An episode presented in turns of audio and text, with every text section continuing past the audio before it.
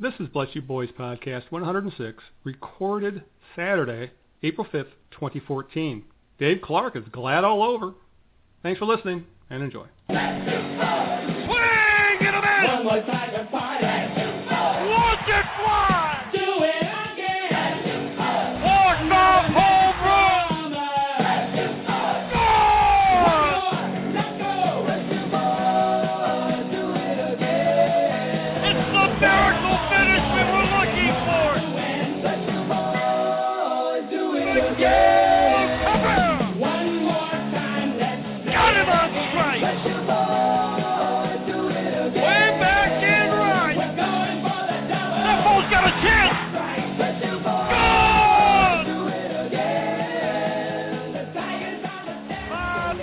Welcome to the Bless You Boys Podcast. We're the editorial staff of BlessYouBoys.com.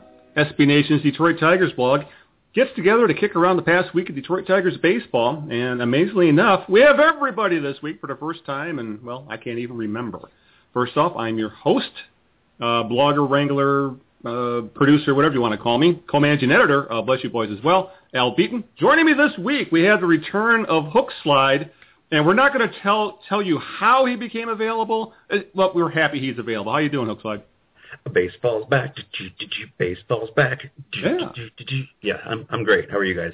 We're hanging in there, and of course, we also have uh, the curmudgeon of the group, the king of the UP, co-managing editor of Bless You Boys, a columnist for the Detroit News, and a grand poobah at SB Nation, Kurt Mensching. How's things, Kurt? I am not going to sing There's Too Much Snow. Still? Still, we just got a foot yesterday. Yeah, you got to move, dude. It's time. It's been time. I am so out of here. All right. Well, while Kurt's packing, let's give you um, a little bit of information about the podcast. We'll talk a little Tigers. Uh, you want to contact us, you can please email us at bybtigers at gmail.com, bybpodcast at gmail.com. We're on the Twitters, at Bless You Boys, and we're also on Facebook, facebook.com slash byb.tigers. It's easier just to search for Bless You Boys in Facebook and then like us, and then you can see everything in your news feed. All right. Um, I think Kurt's done packing, so I think we can talk a little Tigers. I hear there's only one undefeated team in baseball as of this weekend. By the way, we're recording this before Saturday afternoon's game, April 5th. And which team is that, Al? Who would that happen to be, Hook Slide? That's the Astros, isn't it? That's right. You've been out of the loop as of late. Actually, it would be the Detroit Tigers. At 3 and 0, they're the only team without a loss as we head into this weekend. Uh, 162 and 0 is still on the table. Is that possible, Hook Slide? the bigger question is, would it even matter? I, I was thinking about this last night, permitting myself to dream a little bit and going, wow, wouldn't it be great if they if they did what the '84 Tigers did and went nine and zero to start the season? And then I thought, you know, even if they did go 162 and 0, which they're not going to, but even if they did, do you realize that that wouldn't change anything? no. In terms of you know they still have to go through the playoffs you know and i don't think they automatically end the season you know for a team that says oh 162 and oh okay well that's it give them the give them the statue and let them go home Yeah, ask Mariners fans about how they feel about their ridiculous regular season a little over a decade ago. Well, well, a decade and a half ago now. So, what the when the when what how didn't the Mariners win like 110, 116 games, something ridiculous like that, and then got knocked out in the first round. So it happens. Kurt is 35 and five. Is it going to happen? No. Buzzkill. Sorry. As long as they finish 11 and 0, that's what counts. if you say so. Or Yeah. if they, hey, I don't care if they finish 11 and 8 as I was long just as going to say, yeah, as long as they get those 11 wins. Uh, yes, that's really 11 is the key word here. Uh, nothing else matters once we get to the playoffs. Uh, well, speaking of wins, the Tigers' first two wins of the year were of the walk-off variety, uh, and that's uh, I don't know if it, it points to the to the baseball gods or baseball luck or just being due, but it's a it was a big difference compared to last season when it seemed like the Tigers struggled in the late innings for a good part of the year, and they really never did seem to get the extra inning monkey off their back. I believe they were under 500, so. Uh, What's to account for this, Kurt? Again, is this just luck? Generally, yes. Yeah. I mean, statistically, yes. You know, but of course you can say, well, you know, throw your statistics, and you can go, well, you know, you, you got a runner on base, you, you advanced him to second, you, you know, smart, smart execution at the plate, and you score a run when it counts. I mean, and, and yes, that is completely true. I mean, you know, Mhm. it, it was good moves by Ausmus and and good timing by the players. So you know, yeah, the, it it's nice, but over the course of the season, it's not going to happen quite so easily.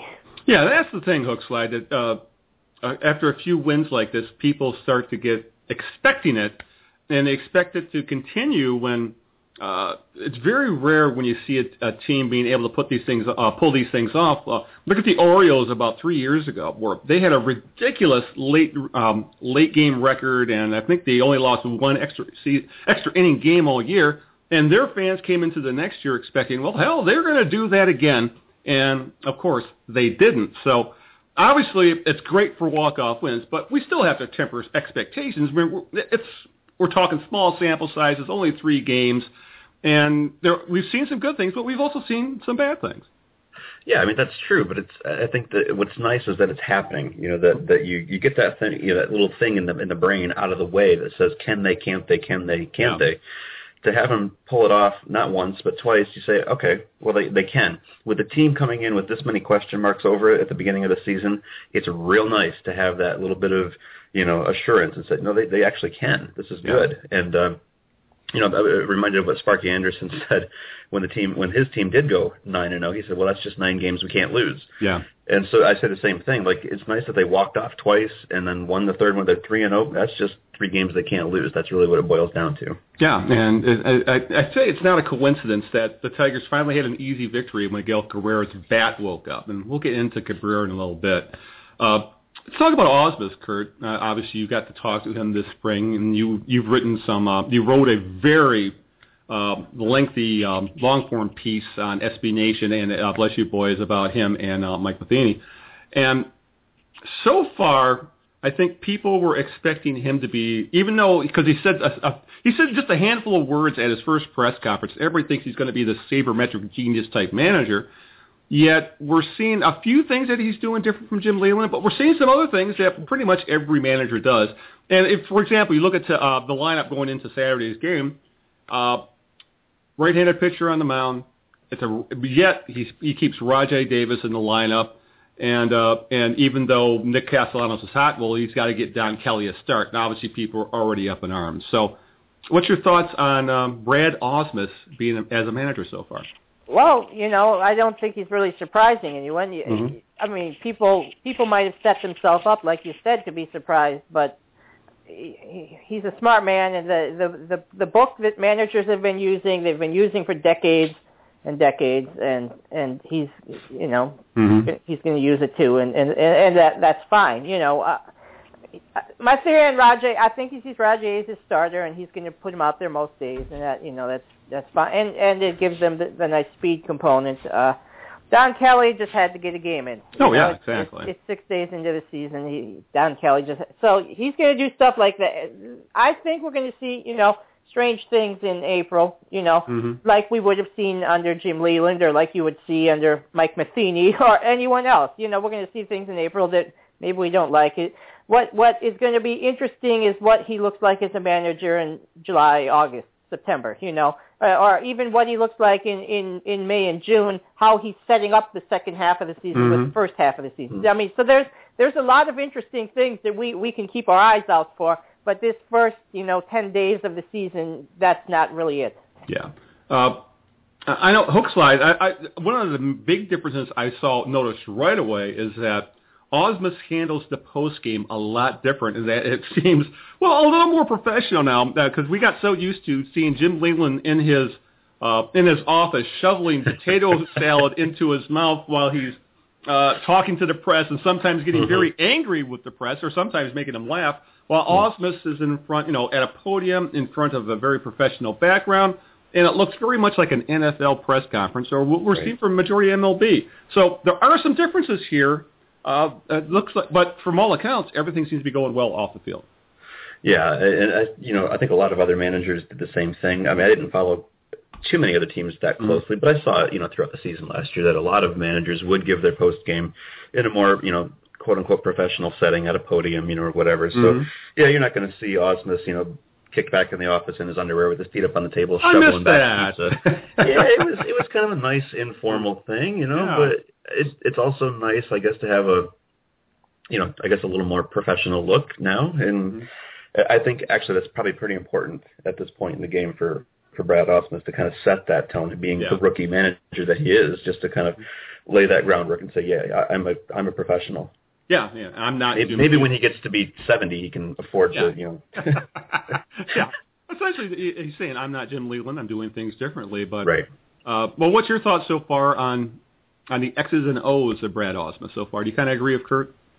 Like his tic tac toe style, or well, that too, if you want. because I've never played against him in tic tac toe, so I don't. Or did you mean his hugs and kisses? Or are you just talking strategy? Strategy, yes, strategy, Strategery. strategy, yes. Uh, I've. It's been interesting to see it unfold, especially the way that he's, um, you know, used the bullpen. I think, Mhm. especially uh, two things that stuck out. I think most people caught this too, is that he used Joe Nathan in the ninth inning Yeah. in a tie game. Mm-hmm. And I don't know that Leyland would have necessarily done that. He certainly seemed to shy away from that. Mm-hmm. Uh, what we called what uh, you know managing for the um, you know for what happens next instead of Yeah. managing for right now. That was an interesting move that he made, and I also thought it was interesting that he used uh, Albuquerque with a couple of left-handed batters coming Mhm. up.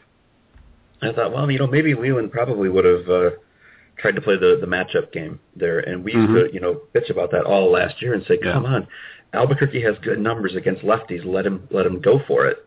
And it looks like uh, you know I, I I don't know the motivation behind it, I guess, but it was just it was an interesting move, and like you said, it'll be uh, interesting to see how he continues to manage that bullpen through May, June, you know, into July. Yeah, yeah, and and and for the counterpoint, Ned Yost did uh, on, being a team on the road left his closer uh, Greg Holland uh, pretty uh, sitting in the first game and didn't bring him in until things were almost out of control in the second game, and uh, essentially, as you said, leaving his best relief pitcher uh, on the bench as the game is being lost. And I think we'll we'll know a lot more about Brad Ausmus when we see him do things like that on the road. Now, if he decides to bring in Joe Nathan in a tie game when it's not a, uh, a save situation, things like that. Uh, while we're on the bullpen, we might as well uh, just kind of continue in that vein, Kurt. Uh, so far, as uh, as Hookslide has brought up, it's looking like Al Albuquerque's becoming uh, the number one setup man in the bullpen. He's been uh, Ausmus's go-to guy. Um, uh, you know, in the uh, in in a, in a high leverage situation. Obviously, it does make sense in that Albuquerque has probably he may have the best stuff in the bullpen because if his slider is on, it's unhittable. And so far, he's pitched very well. But other than that, uh, if from all of us talking that we thought, oh yeah, Joe Joe Joba Chamberlain is probably going to slide into Bruce Rondon's slot. Well, it looks like Chamberlain's headed to Phil Copeland.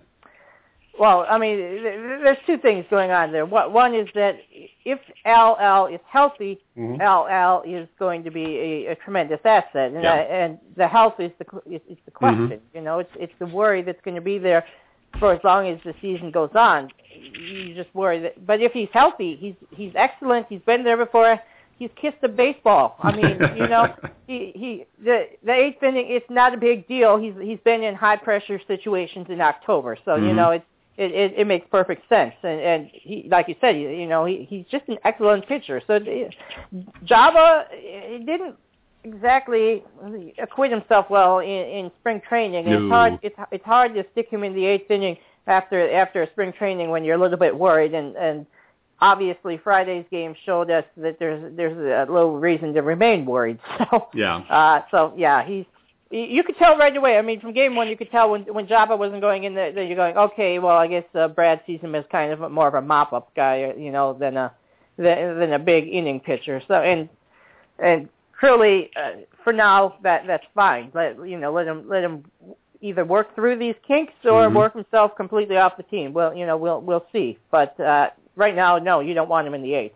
Yeah, yeah, and and Hookslide, it's been interesting to to see how the bullpen has started to come together a little bit. It's been pretty darn good, save for Nathan imploding in game two, but it happens to the best of them. Uh, Yes. So I'm yeah, I'm not going to get too uptight about a a blown save by Joe Nathan. I mean, he it happens, but Yeah.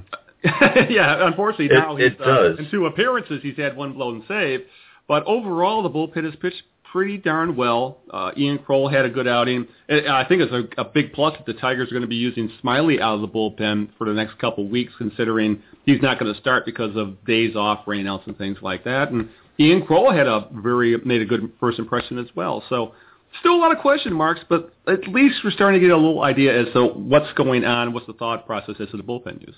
Yeah, I'm surprised to hear you say that you, you use the term you know, the bullpen's coming together. Well, after three games, it's you know Right. it was a huge. I, will I'll put it this way: it's coming together in that we had no idea how Brad Ausmus was going to use his pen other than Joe Nathan as a closer. Right, right. I, I, I can see it from that standpoint. I think it's still too early yet to see if the bullpen, in fact, is you know gelling. You know, going to be an okay bullpen this year, just because there have been so few chances. And you know, like you said, the only uh, you know high leverage situation, I guess, was was Nathan coming in for the save, and then Yeah. he he blew it. Uh, but you know, let's take that in context. Um, you know, I've been kind of writing these notes around the MLB for the site the last couple Mhm. of days, and so keeping an eye on what's going on elsewhere. Uh, Joe Nathan was just one of like five Yeah. closers that got you know that got hit and Mhm. blew saves uh, just within like a two or three game stretch. You know, Brian Wilson got hit and Jonathan Papelbon got hit, and you know a bunch of guys, uh, Grilli blew a game. Yeah. So um, I think Koji Uehara was the only one who actually came out unscathed in a save situation in the last couple of days. So no worries about Joe Nathan. It's happening everywhere. Um, you know, but as far as the rest of the bullpen, I think we need another week or two to kind of see. You know, Mhm. um, what am I trying to say? Just the, the starters that we've had. Yeah. Um, you had Scherzer, you had Verlander. Um, yesterday was kind of a, an oddball thing because you, you had the ability to bring Drew Mhm. Smyly in when Sanchez got you know uh, delayed and rained out. Mhm. So I don't think we've had the, the the situation yet. We haven't seen it yet where a starter has only been able to go six innings, has only been able to go six and two thirds, and we need to rely on the bullpen for a couple more. So you know, when that situation arises, let's see how they how they perform. Yeah. Yeah, and Kurt uh, Hookslide makes up a makes a great point. I didn't say he didn't make up a point. He's I probably making a did. point. he In that, usually makes everything up. To be Yeah, honest with you. Exactly. Yeah, so well, that's what we do. We make up everything up, bless you boys. We really, well, it's all seat of the pants at this point. But uh, he made a great point in saying, uh, in noting that there was a lot of blown saves. Uh, that, I uh, believe there was fan- actually six in a day. Yeah, That's and right. it really seems like most fan bases think every other team has a shutdown closer except our own. Yeah, you know what? Uh, by, by the end of the year, ev- every other fan base is going to want our closer. Yeah. yeah, it, you know, it's it's it's not. Yeah, like you said, it's not a big deal. Yeah. Well, Joe Nathan, you you don't worry about Joe Nathan. Yeah, exactly. Uh, it, it was kind of segue into starting pitching as uh, HookSlide was headed in that direction. So far, it's been pretty darn good. Maybe just short of dominant, uh, but it's been more of the same. Verlander looked like Verlander was dominant for long stretches. Then he had one inning where he battled with his control, walked a few guys, and got himself into trouble. Scherzer got off to a, had a shaky first inning and then looked like a Cy Young winner. He was he was dominant to say the very least. Sanchez was pretty much the same. Struggled in his opening inning, then really settled down and pitched like Sanchez of last year for the most part. Uh, unfortunately, none of them have gotten a win due to you know early season not being able to pitch too deep into the game, and obviously the bullpen issue on uh, in game two. But so far so good at the starting pitching, and I think that has there. If we knew going into the year there was one part of this team that didn't have a question mark, it was pretty much the starting pitching, at least at the top three. I guess the que- uh, what we're concerned is now, uh, Kurt, is how are Porcello and Smyly are going to do. We're going to find mo- more about Porcello today. Right, and every, Porcello's, you know, a, a lot of people's breakout player, and I know we joke because he's everyone's mm-hmm. breakout player every year, but yeah. it, we we need to see the Porcello.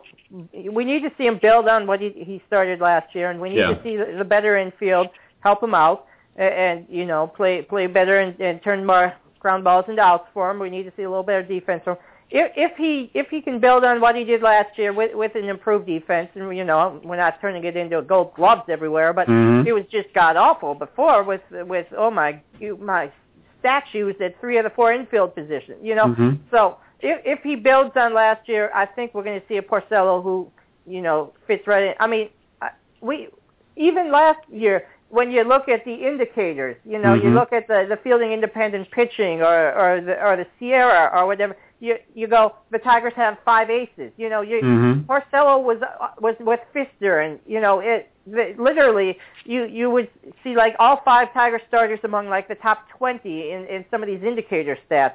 That Porcello was one of them, but he being a he just he be it bad luck, bad fielding, bad sequencing, maybe a little bit of Porcello himself. I I don't know. He but he he he didn't have the ERA the the other guys did. But Mhm. there's good reason to believe that this year he's going to be there. Yeah, and of course we got to throw in and the Los Angeles Angels as well, who just for whatever reason seem to be able to score it well on Porcello. Are you expecting big things from Porcello? Um, Hookslide, are you playing more of the uh, let's wait and see kind of thing?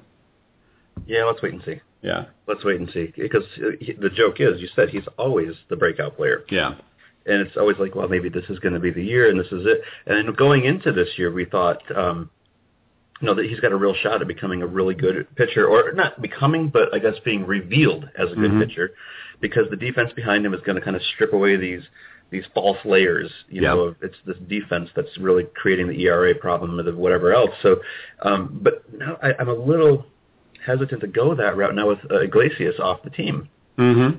Because I think Kinsler's you know will acquit himself well with the glove at second base, but I'm not sure about you know Romine and, and Gonzalez. Well, you should be sure about Romine. Romine, Yeah. the only reason he's on this team is that he's a good fielder. He can't he can't hit his way out of a wet bag, but the boy can Mhm. field. You know, uh, if we had Patrick here, he would tell you because Patrick watched him with the Angels. Uh, you know, Right. he's he's not quite Iglesias, but he's he's he's a glove first good fielder, and I, I wish we'd Mhm. see a little bit more of him and a little less of Gonzalez. Really, yeah. Yeah, Of course, uh, guess who's in the lineup today with Porcello on the mound? Gonzalez. Gonzalez.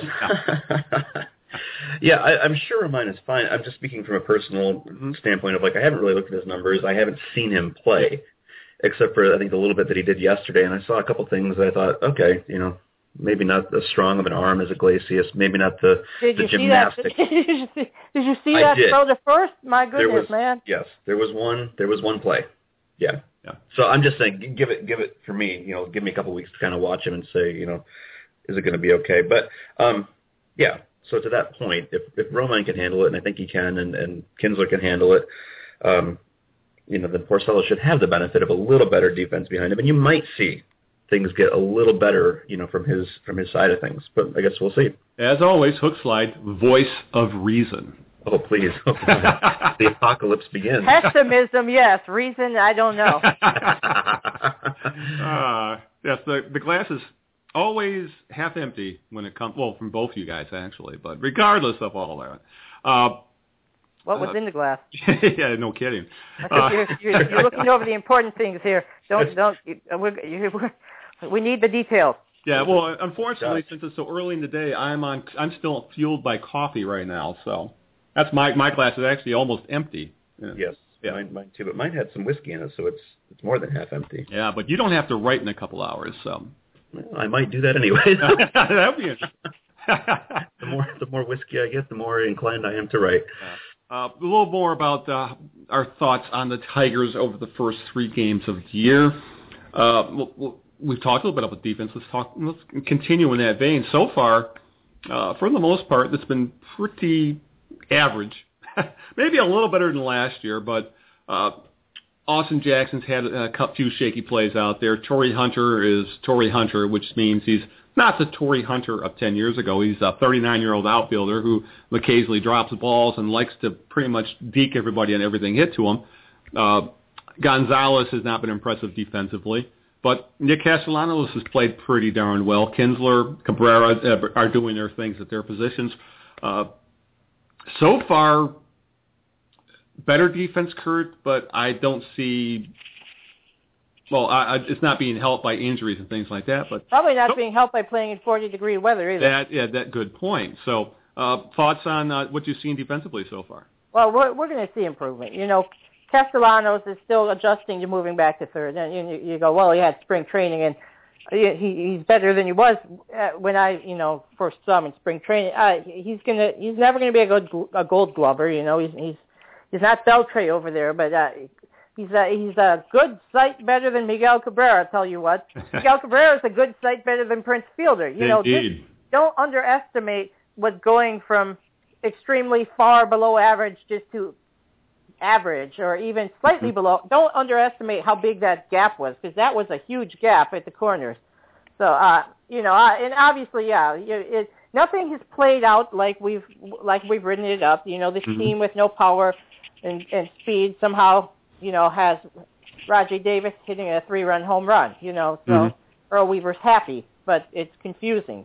And meanwhile, like you said, you know, we we've seen some fielding gaps that we didn't expect to see. We've seen Torii Torii drop a ball that hit him in a bad place, the glove. yeah.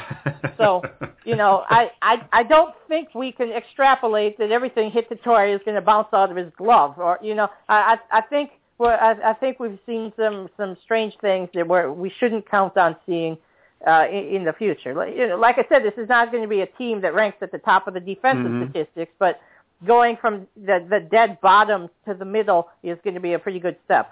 Yeah, I, I guess we, it's all relative, right? Hook slide. You know, they may not be a great defensive team, but compared to where they were for the past few years, it's been it's a pretty darn good upgrade. Right. I remember saying that in a previous podcast that it's, it's really going to be relative to what they were. That we're going to, I think, watch them this year and think, Mhm. "Holy cow, Gold Glove All Star defense." You know, compared to what Yeah, we had. yeah. Yes. Well, yeah, especially according to Jon Heyman, uh, the best defensive infielder the Tigers have is Miguel Cabrera. So, yep, a regular. Uh, uh, yeah. Okay. yeah, he's a regular Um, Norman Einstein. So That's right. No, I think I think Kurt has it right though. It's it's the you got you got to factor in this is early. You know, they're still you know kind of shaking off the rust. It's freezing cold out there. Um, you know, Bill Cosby had a sketch years and years ago called Survival. You know, he talked about that. You know that um, it, it's it's in the human instinct, especially in the baseball field in 30 degree weather. You know, if somebody hits you a line drive that you know you're gonna run. you should run away from it. Stand there and try and catch it. Duck. yes, Yeah, right. You know, get out of it. No. Um. So yeah, you're not going to see Torii Hunter drop, you know, routine fly balls all the time. And yeah, th- that, did anybody see the uh, the Twins Sox game from the from that night? Seriously, just uh, I saw the and- highlight or the low light, as you will. the low light, Mhm. right? No, I, I included a. Uh, Rob got, got me an animated GIF for the for the post that I wrote that included that that uh, horrible defensive gaffe, but that was only one of like 4 in Mhm. that game, and both teams were doing it. Uh, Avisail Garcia, in fact, in right field, dropped a routine fly ball and ended up letting three runs score. So again, this is happening Mhm. not just on the Tigers field. It's it's, it's happening around, you know, because it's cold and it's rainy and just you know, let, let let's see what they look like when when we're pl- finally playing in 65 degree weather. yeah. And oh, and before that next week. yeah, let's hope so. Yay! Yeah, West Coast. Yay, we'll be up till three o'clock in the morning. Well, Kurt's up till three o'clock in the morning every night anyway, but unlike the rest of us. But oh, and before any listener says, Al, it's Albert Einstein. No, the Norman Einstein thing is a is a joke because that's what Joe Theismann called Albert Einstein once. So look it up. It's on Google. right. Offense, guys. Uh, until beating up the Orioles for 17 hits and 10 runs, the Tigers were doing just enough to win a pair of one-run games, uh, scoring six runs on 14 hits combined uh, in games one and two. Uh, obviously, it's no coincidence. Cabrera's bat woke up in Game Three with uh, four hits, his 20 uh, 20,000th. It feels like it's 20,000th. His 2,000th hit was a home run. Um, Tigers also had two other home runs from um, Davis and Hunter. So it was like like like old times on uh, on Friday. But uh, any uh, what's your thoughts on the offense so far, Kurt? In, in a lot of ways, that has until at least Friday, the first two games did live up to what we were saying about this is going to be a little different team. It's going to be more aggressive on the base paths. We're going to see more guys going first to third, taking the extra base. And we'll get to TOOTBLANs in a second. But thoughts on what you've seen so far offensively? Well, I mean, they did they did face James Shields in the you know in in the opener. So uh, and and you know uh, Vargas isn't a bad pitcher either. You know, so it, it's not like they're they're going against the Triple A team here. But you so, wouldn't believe that if you watch Twitter. Every pitcher sucks, and the Tigers suck more because they're not getting hits. Yeah, well, you know, and the weather sucks. And again, you know, uh, you know, there. I, I I think what we're going to see is a team that scores maybe a little more consistently hmm and a little less. You Yeah. know, or or maybe up, maybe a lot less. I don't know. It's too early to say. I, you know, I, I wrote I wrote for the the Detroit News preview. You know, the uh, Mhm. the the projections are about 80 to 100 runs uh, fewer than they they scored last year over the course of the season. So you know Mhm. that's you know, that's a half a run. That's a half a run a game. They're they're going to be down. You know, so that's that that that's that's real real numbers there. But uh, because they can manufacture a little bit, uh, I think they're going to score. You know, they're not. I don't know. They might get shut out just as often. It's hard. It's Yeah. baseball, but in in theory, this team should score. You know, they shouldn't have as many one-run games as as last year because they can they can find ways other than the home run to get you know to get around the bases. Yeah, uh, and that's uh, and there have been some encouraging signs at the offense uh, HookSlide. Um, Nick Castellanos looks like um, a big league hitter. Austin Jackson has really played well out of um, hitting fifth. He's really flashing a lot of uh, gap to gap power, and uh, obviously Miguel Cabrera is Miguel Cabrera, but and uh, Ian Kinsler, we we can't forget about him, who's right now he's hitting the cover off the ball. But uh, again, this is all early, but there are some good signs here um, as well. Yeah, definitely. I'm I'm was probably one of the most pessimistic, you know, Mhm. coming out of the off season, saying, "Oh, where's where's the offense going to come from?" Mm-hmm. Um, but just what we've, the little bit that we've seen in in, in Mhm. three games, uh, we've we've seen, I think, a much more balanced Yeah. team in that you can have guys like Jackson, Kinsler, Cast, uh, Castellanos, who can get the get the bat on the ball and get on base Mm-hmm. if not for a little bit of extra base power at, at times. And they're fast enough that they can score from second on a you know sharp line drive hit to left field like Kinsler did yesterday with Cabrera. I was amazed that he that he scored. Mm-hmm. Um, so you're, you're seeing that you know the, the ability to steal the bases and take the extra bases and uh, you know heck Avila laid down a nice bunt the other day. So there's there's that. Um, but the, and then the, the the the big bang power is not gone either. Mhm. As we saw, Hunter just ripped one yesterday. Cabrera ripped one. So you know, I'm I'm encouraged to say you know to see this and say they look like a much more well-rounded team that can hit you and hurt you in a lot of different ways now. Mm-hmm. And that reminds me a lot more of say you know last year last year's Red Sox. Yeah. You know when you look up and down the lineup and say okay they're not all power hitters that are going to hit the ball in the upper deck, but they do have some extra base uh, capability. They've got some speed, you know, that kind of thing. So very, very encouraging so far. Yeah, and obviously I, I mentioned uh, Kinsler, Kurt, and for comparison's sake, uh, Prince Fielder in four games is only hitting 250. Uh, doesn't have a home run, only one RBI. While Ian Kinsler is hitting 357 while slugging 571. So the Tigers have won the trade, correct? Woohoo! Yeah. but uh, at the very least, though, uh, Kinsler doesn't look washed up, and I think that was everybody's fear. Well, if they feared that, they were wrong. Yeah. why would up. he say? Why would I mean? Why, why would Well, if you fear- believed uh, Rangers fans, he was Well, because all that I ever see from uh, Rangers fans online is, oh, he popped up again. Well, Rangers fans are from Texas. Enough said. I probably just insulted some of our listeners. Sorry. Yeah, I think we actually have some people on the board from Texas. So, uh, in fact, I know we do.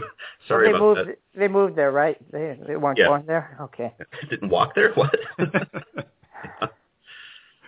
Oh, jeez. All right, let's uh, let's get off of uh, of ragging on Texas and let's move on to a much more pleasant, well, maybe an unpleasant subject, I should say, because I was going to go to Cabrera, but we got to talk about TOOTBLANs first. And for those who don't know what a TOOTBLAN is, that is thrown out on the base paths like a nincompoop. And in three games, four Tigers have been thrown out on the base paths like a nincompoop. Twice, uh, two of them have been Nick Castellanos. Uh, do you think the I, yes, it's a good thing, uh, HookSlide, that the Tigers are are being more aggressive on the base paths, but it really seems at times they've crossed over from being aggressive to just being plain careless, and they've made some dumb mistakes on uh, running the bases so far, and that's that's worrisome. uh, yeah, it's early though. It's Mhm. you know, I, Yeah, yeah everything's got to be tempered with it's early. You got to Right. I think yeah. they're still figuring out where that line is and saying, Mhm. yeah, we definitely want to be more aggressive than last year, but where is that that that line? Let's face it, they weren't aggressive, so they they don't have that experience, you know, from Mhm. from last year, the year before, to say, yeah, we know when to test it and when not to. yeah. Uh, I'm just running through in my head. It was Castellanos twice because he got thrown out at third yesterday. He got thrown out trying to stretch a single to a double. hmm There was Jackson who Right. tried to stretch a single into a double. What's the what's the fourth one? There one Uh, more Alex where- Gonzalez getting thrown out at the plate. That's right. Okay. Yeah. So I I guess in some of those, most of those, it's you know Castellanos represents fifty percent of the problem, but he's a rookie. Yeah. You know he'll he'll figure that out. And and Austin Jackson, yeah, you know I think that was the right move to try and take that base. And that's was- what Brad said too. Yeah. Yeah, did he? Okay, I missed that. The- Yeah, yeah. He he said he you know he he wanted to force the issue and and it was just a perfect thrill to get him. Mhm. I guess for me the difference is that last year uh, Leyland would say that from time to time. Well, we had to force the issue, make them make a play, and I would think, no, that's stupid because they're not little league for crying out loud, you know.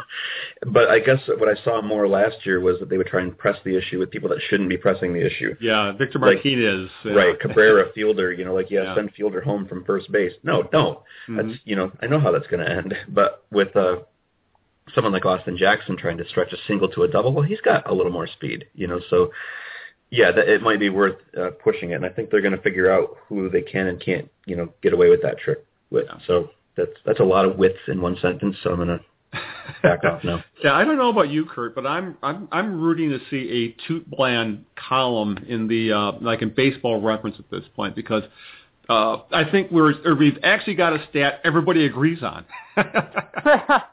well, it wouldn't surprise me. yeah, but Maybe what's, your- what's your thoughts on this aggressive uh, aggressive base running is back in town thing? Well, like like Hookslide said, you know, fifty percent of it was uh, Nick Castellanos, and uh, you know that wasn't so much aggressive base running; is just mistakes. You Yeah. know, the especially when you he rounded third and got caught. You know that he, he didn't even pick up his you know his, his Mhm. ba- third base coach Dave Clark who was telling him to stop. So Yeah. you know that's that that's not the Tigers being aggressive. It's it's the enthusiastic kid you know, who, who's got to rein himself in a little bit. And, Mhm. and you know, I had this thought last night: is if he was playing for like Los Angeles or New York or something, people would already be making Puig comparisons, Yeah, wouldn't they? There we go. You know, oh, he, he look at him, he can hit, but he, he's just you know, he doesn't know what he, you know because that, that's how they are. So Yeah. anyway, that I had that thought, but yeah, uh, you know. Austin Jackson, I, you know, I, you could go either way on it. You- Maybe you shouldn't have tried to, to stretch Mhm. it, but whatever. It's it's going to work sometimes, and sometimes it's not. Uh, yeah, we we could have seen the Gonzalez thing happen to, last year. We could have seen it happen to a bunch of teams. So uh, Mhm. yeah, there's overall it's it's good. They need to be more aggressive. You know, I I, I talked to Ian Kinsler about this, and Mhm. uh, and the quote he gave me was something like, "I don't know why this is a topic. You're supposed to play baseball like this." And it's like, well, well, Ian, if you've watched the Tigers last year, but you know, so baseball players don't understand why this is a topic at all. But it, for those of us who have watched the Tigers the past few years, this is a really big friggin' deal. Yeah. But it, in reality, it's not a big friggin' deal. It's just how Mhm. you're supposed to play. yeah. And speaking of really big freaking deals, But hey, hey, yeah, I'm guys, sorry. Go ahead. guys. Mhm. Do, you- do you know what Dave Clark said about that that play yesterday when when Kinsler or I mean uh, Castellanos ran right through his son? You know what he said? I mean, No, Clark, I don't. What did he say? Are you going to tell said us? that he said he felt so sad all over. It's just so... sorry. All right, and for the What in the world was that? don't you know who the Dave Clark Five are, Kurt? No. Oh, Kurt. you know, part of the British invasion, mid '60s. You know, they were they had a bunch of hits. You know, at the same time as the Beatles.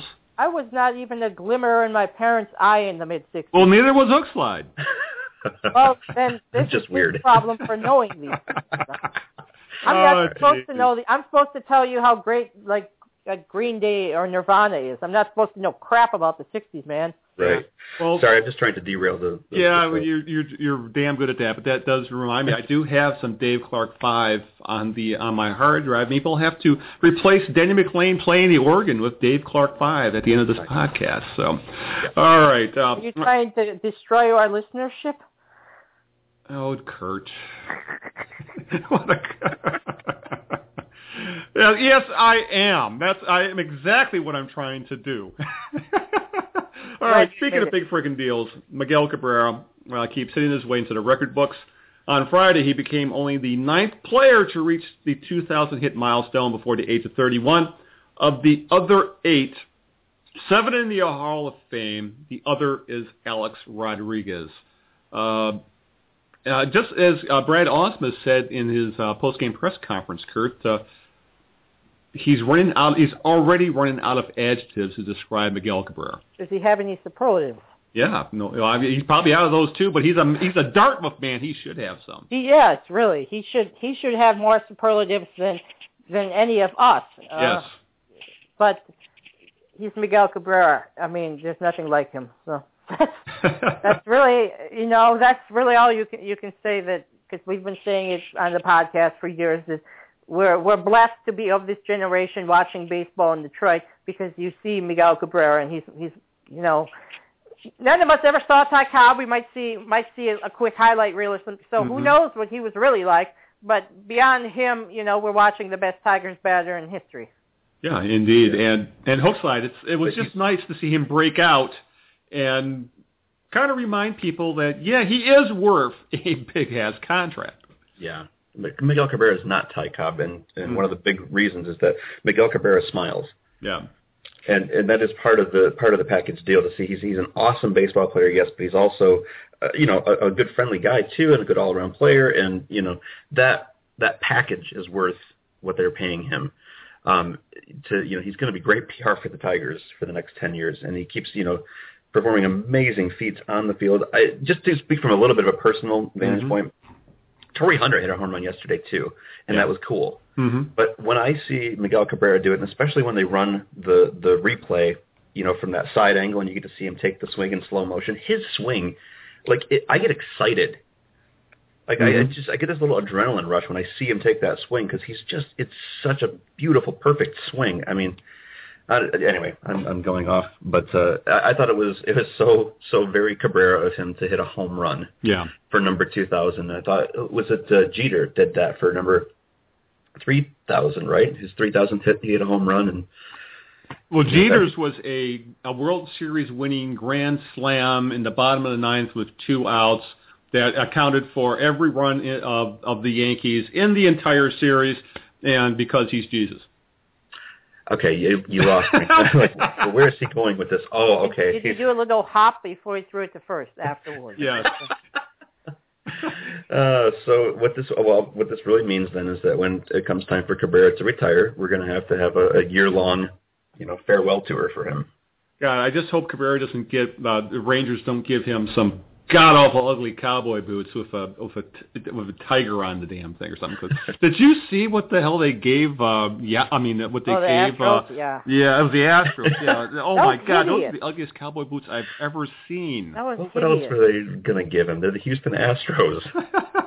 Oil, they could have gave him the Oil. Astrodome or something. You know, like, oil great. futures. I don't know. Maybe some, maybe maybe a refinery or something. yes. Big side of beef. So that would he, he probably would have liked that hell. Uh, and by the way, in case you're wondering, the other uh, players who uh, Cabrera is uh, hanging with now with, the, with that 2000 hit are Ty Cobb, Rogers Hornsby, Mel Ott, Hank Aaron, Joe Ducky Medwick, Jimmie Foxx, Robin Yount, and Alex Rodriguez. That's pretty damn good company, if you ask me. So It's great company, guys. Let's do a quick hot take. I'm curious to know. okay, Miguel Cabrera, first 10 years, 2,000 hits. He's got maybe 10 years left. Maybe a little less, maybe a little more. Does he get to 4,000? I'm about to say no. I don't think he does either. Wow. I'm surprised. Okay. Well, you know, you know, he was younger when he got to the first 2,000. True. Yeah, but True. Yeah, it, I guess the uh, what's in his favor is that he can move to designated hitter, and I think that would that if anything can push him over the top, that's what's that will that's what would do it. So basically, you're both on record now as saying that he is going to decline and that the contract is probably not worth it. That's what I heard. I think we've uh, pretty much on record with that as it is. I would, if I was here last week, I would have said that. Yeah, well, I think uh, what, what essentially what we're saying is uh, no one is going uh, at 40 years old is worth 30 million dollars a year, and if Cabrera is, and if if Cabrera at 40 is finishing in the top 10 in the AL MVP, uh, well, yeah, yeah, he's going to get 4,000 hits, but the odds of that happening are pretty much the same odds the Tigers thought when they put that option in there. But hey, you guys are you're hating on Miggy now. So Yes, we are. We- we're I'm going to say, yes, for we the record, for everybody listening, I'm not with these two. Okay, I don't even know why I'm here. All right. Well, We never know why you're here either. I know, it well, he's like- here because he's usually off during the day. That's So- right. or at least you can you can squeeze an hour out during the day. All right, uh, a couple of uh, more big picture topics. You know, one that kind of uh, involves the Tigers. That's got a little bit about instant replay. Uh, it's worked in the Tigers' favor in Game Two. Ausmus winning winning two appeals. Uh, but what really seemed to be an easy overturn, uh, a, a challenge that looked like it was a no-brain overturn. He's going to win it for Ausmus in Game Three. Wasn't and was denied for really. Um, it was kind of a process of the catch thing, like the you NFL fans will know what that means. Uh, so far, uh, Major League Baseball instant replay really seems to have the same issues with the NFL's version, in that sometimes uh, referees, umpires, we know, depending on the sport, seem to make oddball calls despite video reference to the contrary. So, uh, what's your hot take on instant replay, Kurt? Yeah, uh, replay was supposed to fix these problems. Mhm. So what's the point in it when it doesn't? You know, especially when it takes five minutes or. Or, and and let's let what what about using replay because the umpires forgot the friggin' ball strike count? I mean, Mm-hmm. how does that even happen? Everyone in the stadium is watching the game. Someone is putting it on the scoreboard, and the freaking umpire doesn't know the ball strike count and has to go to replay, and it takes five minutes. That is just that's why people didn't want replay in the first place. I want replay because I want them to get the calls right. I think it's important to get the calls right. But if you're taking five minutes and you're getting the calls wrong, I'm a little iffy on on on what the point is. You know, if you- if you're getting Mhm. the calls right, great. But well, what the hell are they doing this week? I don't know, HookSlide. What the hell are they doing? They're they're phoning it in now because they know they got replay to back them up. Yeah. No, I don't really think that. Yes, I, what's what's okay? I do, but I'm on the record as saying I don't, so Yeah. it's it's all good. I I have been kind of um amazed just because I've been watching baseball 24/7. You know, got the MLB TV subscription set up, and I'm just watching every game I can get my hands on. And there, I mean, I swear there's there's at least one challenge per game, if not two or three per game.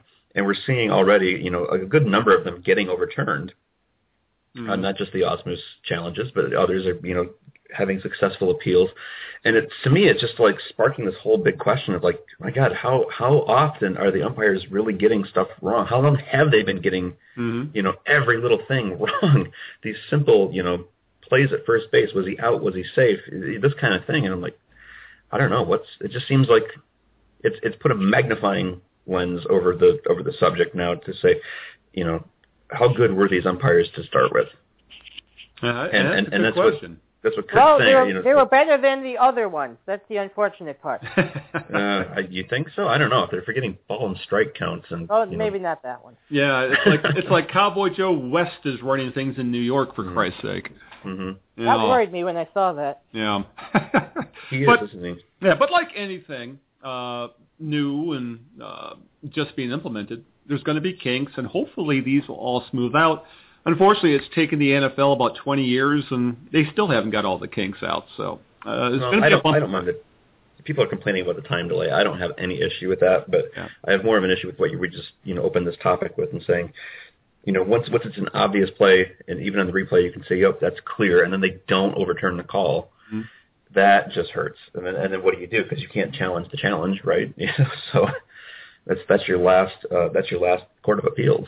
Yeah, I, uh, to, to, let, let's just hope that uh, MLB. Obviously, I doubt that we're going to see much change this year, but as things go on, they will refine the process. Uh, but then again, we're talking Major League Baseball, and it, it's taken them uh, a couple of centuries to get to this point. So we'll have to wait and see. All right, the the big hot sports take this week, guys, on the national scene uh, was paternity leave. Uh, Mets second baseman and first-time father Daniel Murphy uh, took paternity leave, which is in the CBA, and for that matter, it's the law. And he missed a couple of games, but which sent some New York uh, Mets fans and obviously media members, specifically those of the sports talk radio ilk, over the edge. Uh, obviously, you're going to have uh, a part of a fan, any fan base is going to say stupid things about this sort of thing, and Mets fans were no different. Uh, but Mike Francesa, who's fairly well known, who is uh, his sports talk show out of New York is uh, simulcast on, on, I believe he's on Fox Sports One now. Uh, he said that no man should be allowed to take a 10-day leave, calling it a gimmick and a scam. uh, the next day, he still stood by his comments, but he did hedge a little by saying he, uh, Murphy has a unique job. uh, and Fran, then Francesa threw himself into that thing, and like, yeah, I would like a, he would be missed. Regardless of all that, Boomer Esiason, a man who really should know better, uh, a former quarterback for the uh, Bengals, and now uh, on uh, Sports Talk Radio in New York City, and his his, his show is uh, simulcast on CBS Sports Network. He said Murphy should have arranged for his wife to have a C-section before opening day. Uh, obviously, Esiason came to his senses the next day after being really raked over the coals and apologized to Murphy and the Mets, saying he was truly sorry for his insensitive comments. Oh God, I don't know, guys. This I think this is just a sports talk dumbing down of our nation at large because I don't even know why this is an issue. Yet for some reason, uh, a, a portion of a fan base and obviously media members want to make it an issue when uh, you know it's in the contract, it's the freaking law, and the guy's a first-time father, and, and, and don't even get me going on this because uh, I'll go off in a rant. So, any thoughts on this ridiculous controversy, Kurt? Well, you know, you, you've got you got the right two people to ask. You know, you, you got one who's who, who's who's not a father, and then you got one who's a, a several-time father. So, Yeah. me, I would say this: Mhm. a job is just a job, even if it's a unique job, even if it's a your your family, your you know your your wife, your your your your child. That should be important. Anything else, you know, fuck it. It's just a job, even if you're a Mhm. baseball player, and if you're legally entitled, which you should be, then you should be with your family. You shouldn't you shouldn't be at your job. It, it, it's completely. I, w- I would I would tell people I if I was him I would not have been uh, I would have been some PR person's nightmare because I would have told Francesa to you know go fuck himself Yeah. uh, you know, right to every reporter I saw because that that's exactly how I would feel. It's you know, it's my family. Fuck you. That that's that's how I would have felt. So, and oh, ten days. Well, I mean, Daniel Murphy's already been back in the lineup for a few games, so it's not Yeah. like he took ten days in the first place. He was there for the start when he needed to be for his Mhm. family, and that that's important. So the these idiots on talk radio, you know. You you don't get a talk radio job by being smart. I swear to God. yeah, you, you're a um, a father, Hookslide. Uh, what was your Yeah. take on this mess? No, I, I agree completely with with Kurt, and, and which I, I would sum up Kurt's point um, in the word "fuck you." Mm-hmm. is, is what I heard Kurt say. So um, yeah, uh, I would I would ditch any job to you know to, to be there for the birth of, of a child, my child, or you know even um, you know for a big event in their life. You know, you know I'll, I'll take time off of work you know to to see them you know kindergarten graduations or you know school plays or whatever. So Mhm. yeah, I'm definitely on the side of it's a job, it's a job, it's a job. It's going to be gone someday Mm-hmm. and and the kids won't, and you don't want to look back and say, well, I missed that. Um, but yeah, sports talk personalities, uh, you know, they're not, they're not hired for their brains. I don't think they're they're hired for their ability to generate, you know, page views, so to speak, or whatever the radio equivalent of page views is. So you know, go back and read what what, what Boomer said. Mhm. Um, there's a slight difference. He didn't say Murphy, you should have had, you know, your wife have a C-section. He said, if it had been me, yeah. We would have gone in for a C-section. Well, okay, that's you talk, you know, speaking about yourself, and probably your wife would never have let you do that. exactly. Now he's treating his uh, the, the uh, significant like property. yeah, that's just part of the. I don't know. It seems like that's part of the the the, the culture, I guess, of the talking heads. You know, Mhm. just to say stuff like, you know, you're not thinking, you're not really putting yourself in that person's shoes, because I seriously doubt you would have rushed your wife in for a C-section over a frickin' baseball season. Yeah. You know, give me a break. Yeah, But- this this is just one of those things, guys, where uh, where I realize that there's a portion of our of every fan base of our population in general who take sports way too damn seriously. You know, it's it, uh, like you guys it's a game. It's it's entertainment. It's just a job. No one's life is going to be affected unless you're a degenerate gambler because a baseball player uh, ha takes the, a few days off to be with his newborn child. And Didn't Alex Avila do that last year? yes, I believe he did, didn't he? There was a tiger that took paternity leave. I think it may, may have been Avila. I've been. Yeah, and I know he had a kid last year. I can't remember about it. But then again, people don't like Alex Avila because he they think he can't get on base anyway. So. okay.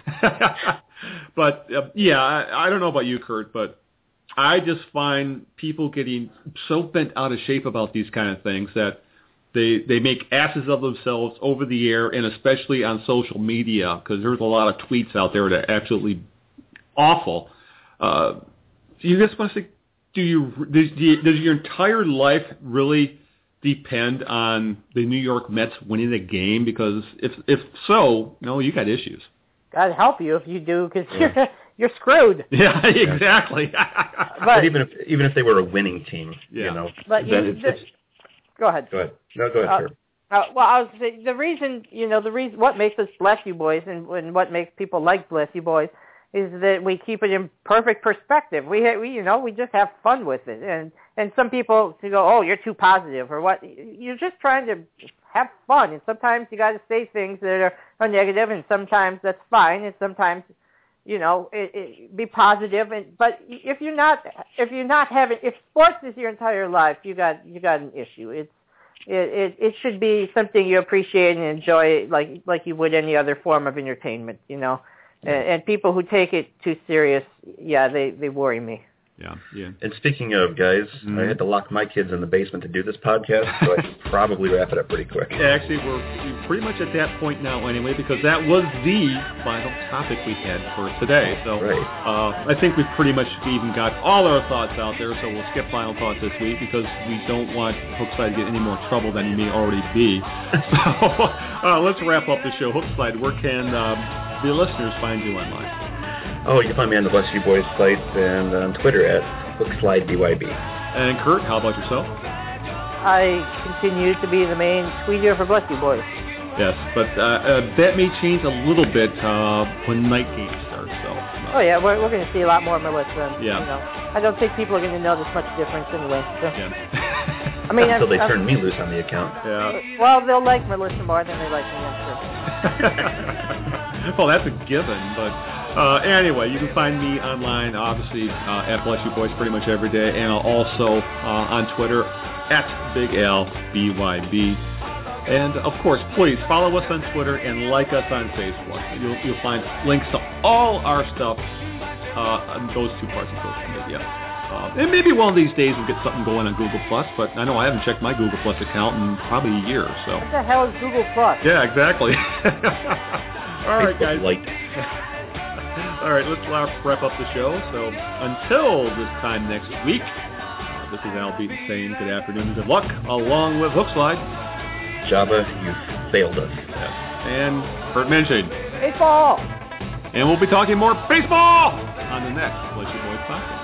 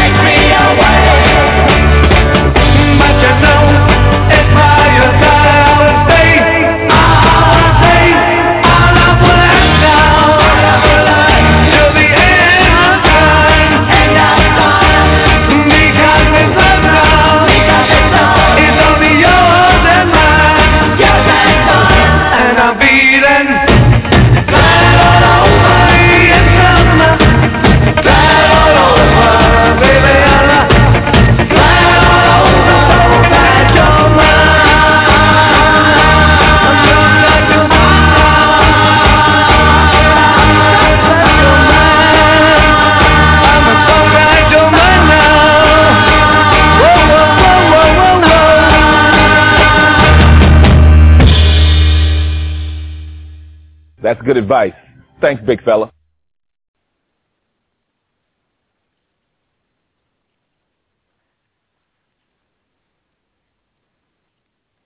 Critics and audiences are cheering for Bumblebee. It's an incredible 93% fresh on Rotten Tomatoes. Light it up! The perfect blend of action, heart, and humor.